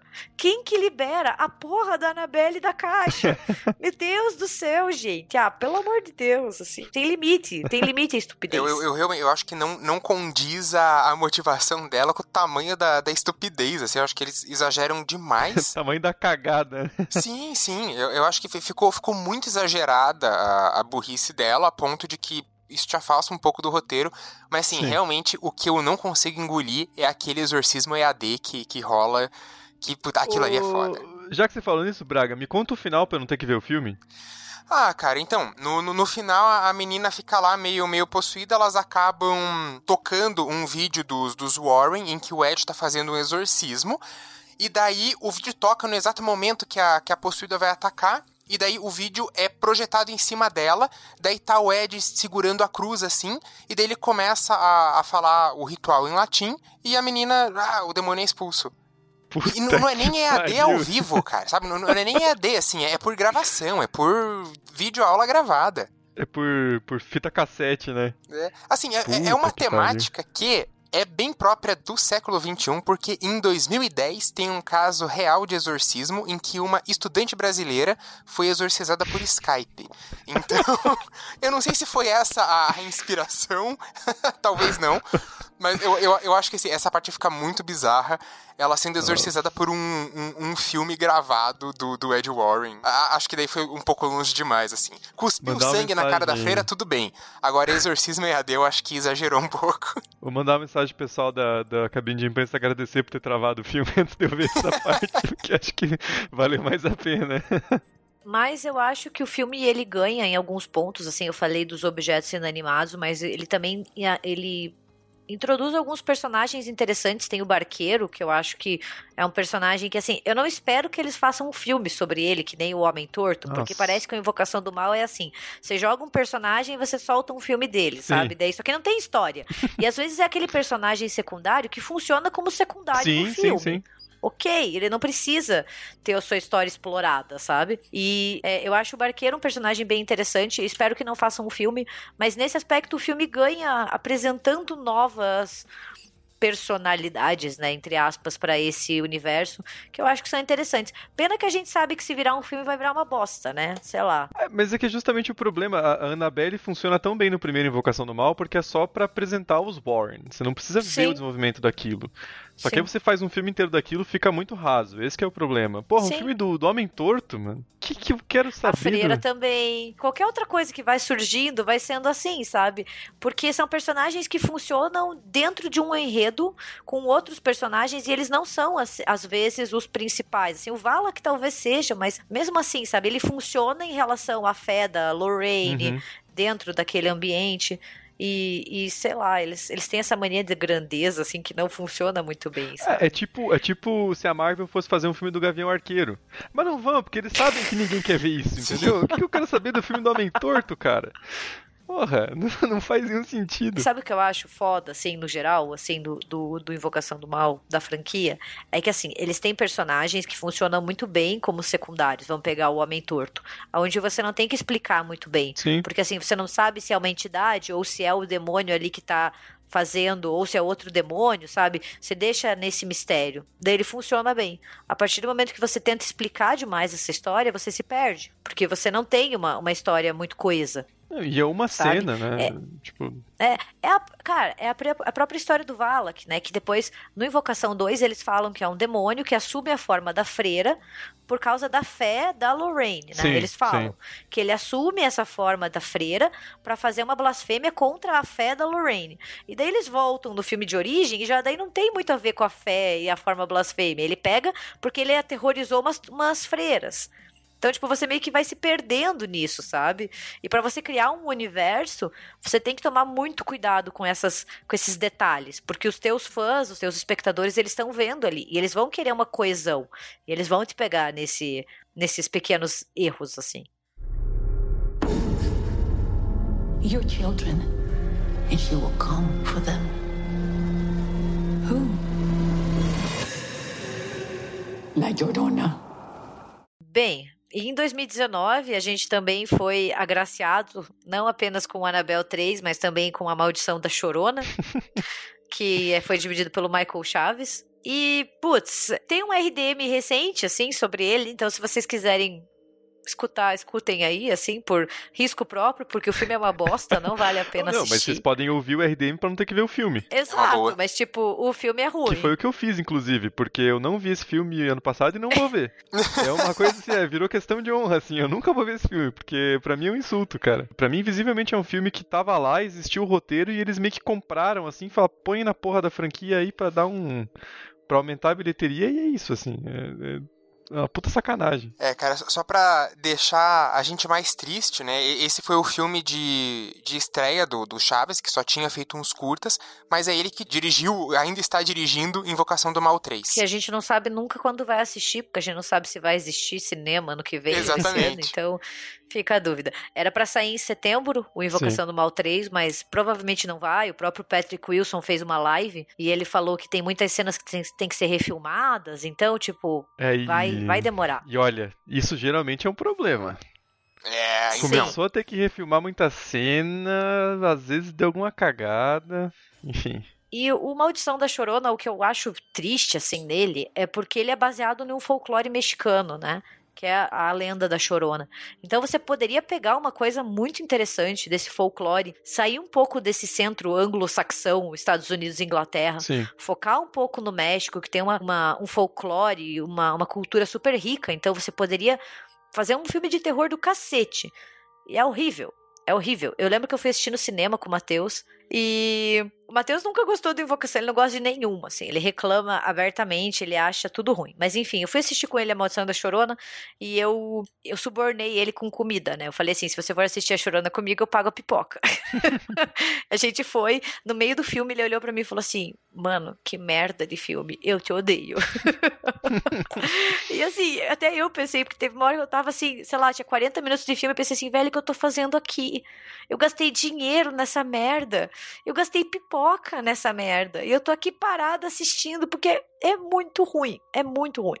Nada Sim. salva. Nem a Linda Cardellini, que é a nossa eterna Velma, é, conseguiu salvar porque, putz, é muito ruim. É muito ruim. Meu, assim, tem um, um episódio de The Haunting Hour, que é uma série do mesmo criador do Goosebumps, que tem um episódio sobre a Chorona, e esse episódio é dez vezes melhor que esse filme aí. eu, eu acho que ele tá, ele tá cheio de problema. Primeiro porque o Michael Chaves tenta a todo momento imitar o James Wan. Aí que tá o problema. Os outros caras, né, nos outros filmes, eles tentam imitar o estilo e tal para fazer uma identidade visual da série. Beleza, a, a, Marvel fez isso. Eles sempre tentam acertar alguma identidade visual ali pra né, você ter uma identificação maior é, do filme como. Assim. É isso, ter, ter uma coesão visual. Mas eu acho que ele tenta imitar demais o James Wan e ele não consegue. Então ele usa aquele plano holandês, aquela câmera torta, para mostrar que as coisas estão estranhas. Mas, cara, ele puta, ele, ele falha em, em reproduzir esse estilo de filmagem do James Wan, porque fica tudo muito confuso.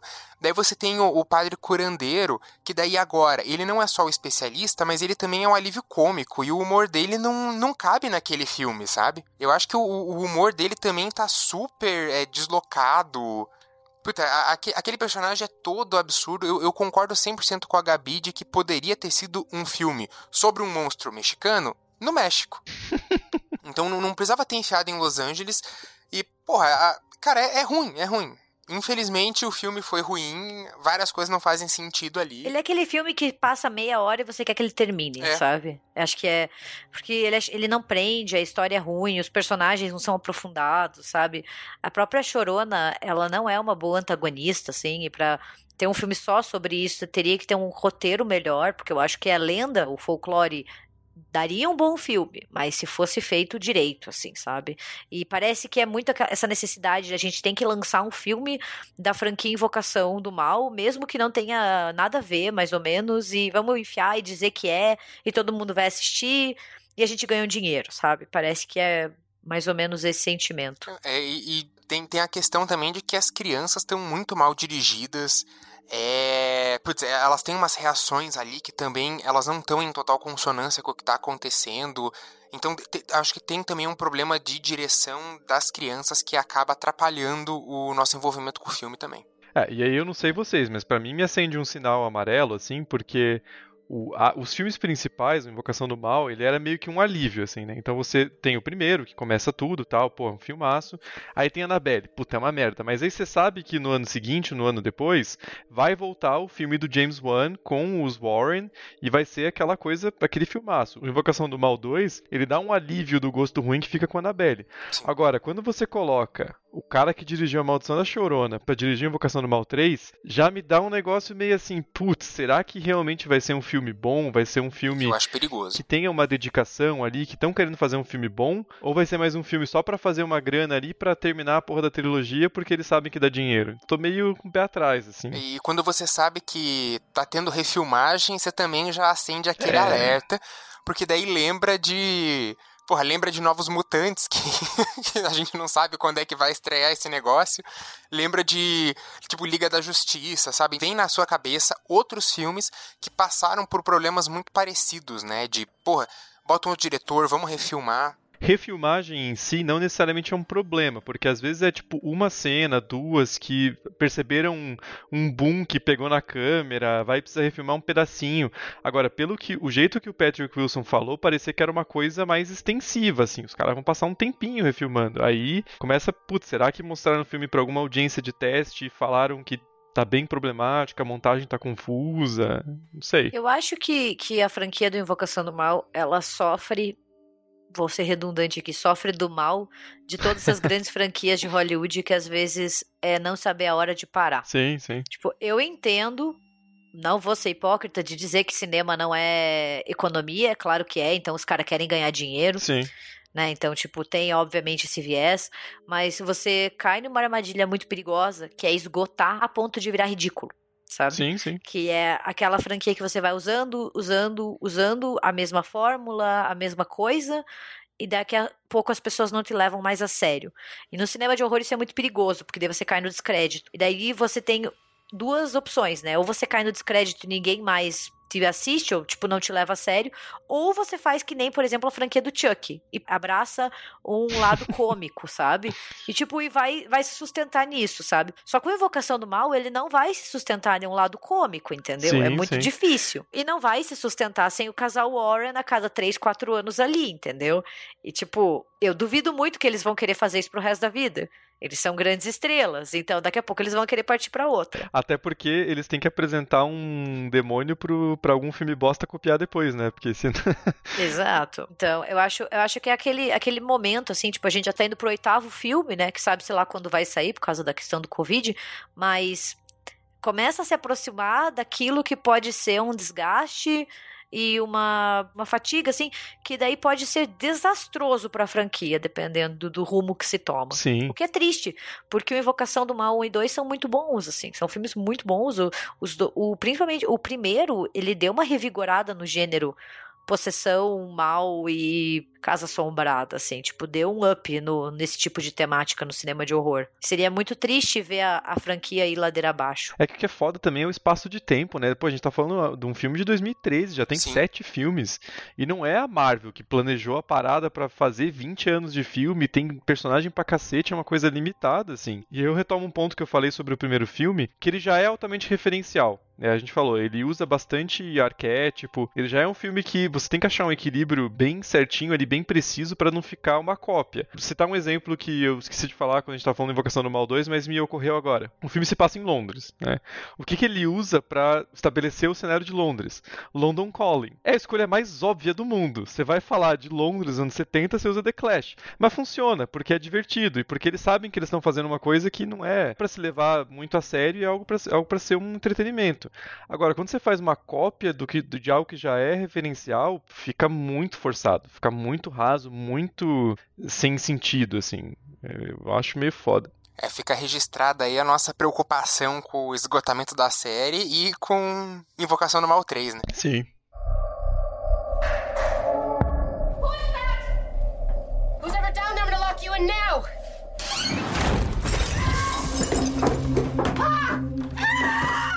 É, bem, então assim, é meio fácil se perder né, nessa confusão de o Anabel 2 é na verdade o primeiro Anabel, né? Então, só pra você que estiver assim pensando, meu Deus, não sei por onde começar e quero começar pela linha cronológica do universo, né? Uhum. Que nem aquela galera que quer assistir o episódio 1 do Star Wars ao invés de começar pelo episódio 4. Nossa.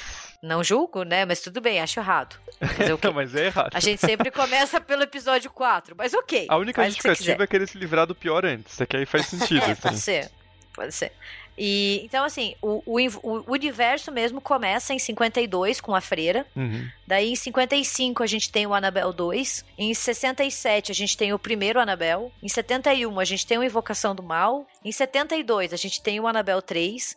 Em 73 a gente tem a Chorona. em 77 vem o Invocação 2. E supostamente em 81 vai se passar o Invocação do Mal 3. Hum. Que é um filme que eu acho que a gente vai demorar muito pra ver, mas tudo bem. Bem, gente, então esse foi o nosso especial Invocaverso, né? Esse nomezinho infame. Mas contem pra gente nas nossas redes sociais, no Twitter, Instagram, Facebook, até por e-mail, o que, que vocês acham, vocês gostam? É, gostam de Annabelle? Gostam da Chorona? Meu Deus do céu, se alguém gostar, por favor, tente mudar minha mente, porque eu estou disposta a escutar. É, o que, que você acha desses filmes? Se você tá animado pro Invocação do Mal 3? A gente sempre gosta de saber a opinião dos nossos ouvintes. E também contem pra gente qual é o filme preferido de vocês da franquia, porque pra mim é uma grande discussão ali entre o primeiro, Invocação do Mal, e o Invocação do Mal 2. Acho que dá um debate interessante. É, e contem pra gente qual é o seu momento preferido. É o Patrick Wilson cantando é, Elvis Presley, sim ou com certeza? Acho que é isso, gente. Obrigada por nos escutarem. Contem então pra gente. A gente tá sempre aberto pra receber as opiniões de vocês, sugestões de programas e fiquem bem. Deem tchau. Tchau, tchau. Então, tchau, gente. Obrigado pelo carinho, pela audiência. Até quinta que vem. Até mais.